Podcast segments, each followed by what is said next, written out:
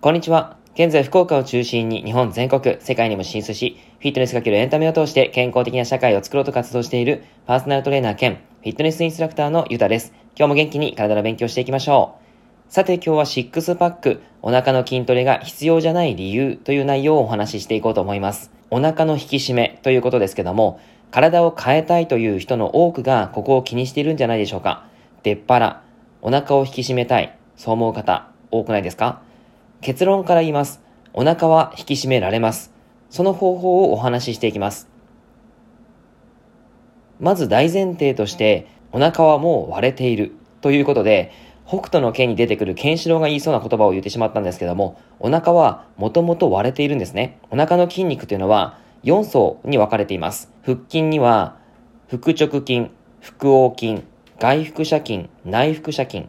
そういったものがあります。これらの筋肉の上に脂肪が乗って、結果的に腹筋が割れないように見えているわけですね。だから、簡単なことを言えば、脂肪を落とせば腹筋は割れますし、形も見えてくるということなんですね。僕は実際、腹筋をバキバキに割ってたんですけども、昔、マッスルショーっていうボディービルのようなショーに出てた時ですね。そういった時は腹筋バキバキにしてました。で、その時は、基本的にあんまり腹筋はしてなかったんですね。でも、ラインがパッキパキに見えるお腹が出来上がったんですけども、実は、この時もあんまり腹筋はしてなかったんですね。で、これを言っちゃうと、嘘だって言われたりするんですけども、本当なんですね。やったことは、そのダイエット、まあ、減量と分割トレーニングというものを合わせてやりました。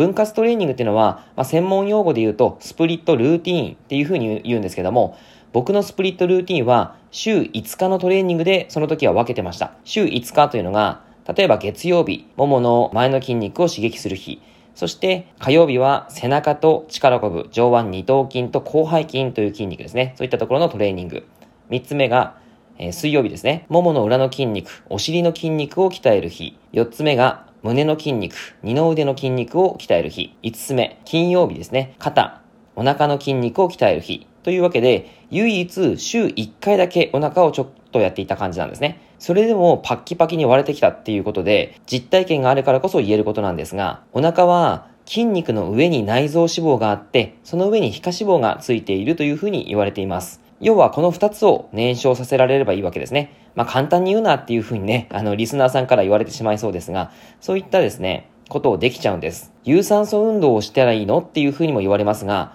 有酸素運動はやっておくといいんですが、お腹を割るのにそこまで必要はないものです。大切なのはやっぱり食事なんですね。以前僕の PFC バランス、何をどのくらい食べてるのっていうことをお話ししていったんですが、基本的に PFC バランスを整えていくことがとても重要です。プロテイン、これタンパク質ですね。これを1日の中で体重 1kg につき 1g から 1.5g 取っていく。そして脂質、全体の総摂取カロリーの約25%。あと残りは炭水化物、カーボハイドレートというもので取っていくということが重要なんですね。この名前と数値だけ言っていくとちょっと難しいと思うんですけども、簡単にそれを当てはめていくと、朝ごはんの時にご飯お茶碗を半分からまあ1杯弱ぐらい。できれば玄米とかがおすすめです。タンパク質は納豆、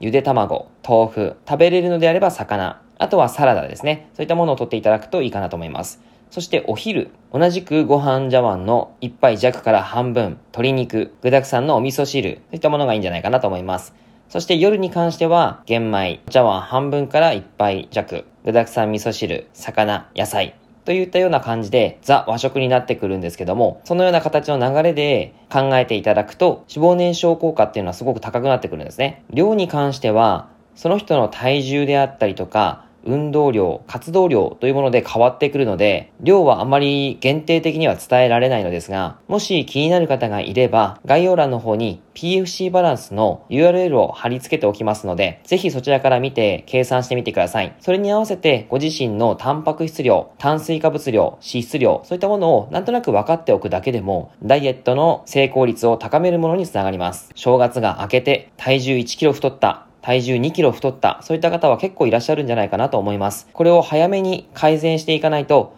またすぐ年末が来てしまいます。ぜひ思い立ったら行動をしてみてください。はい。では今日は以上です。内容がいいなって思えたら、周りの方にシェアしていただくと、僕が泣いて喜びます。また、ハートマークやニコちゃんマーク、ねぎらいマークをしていただくと、とても励みになります。聞いていただいてありがとうございました。それでは良い一日を。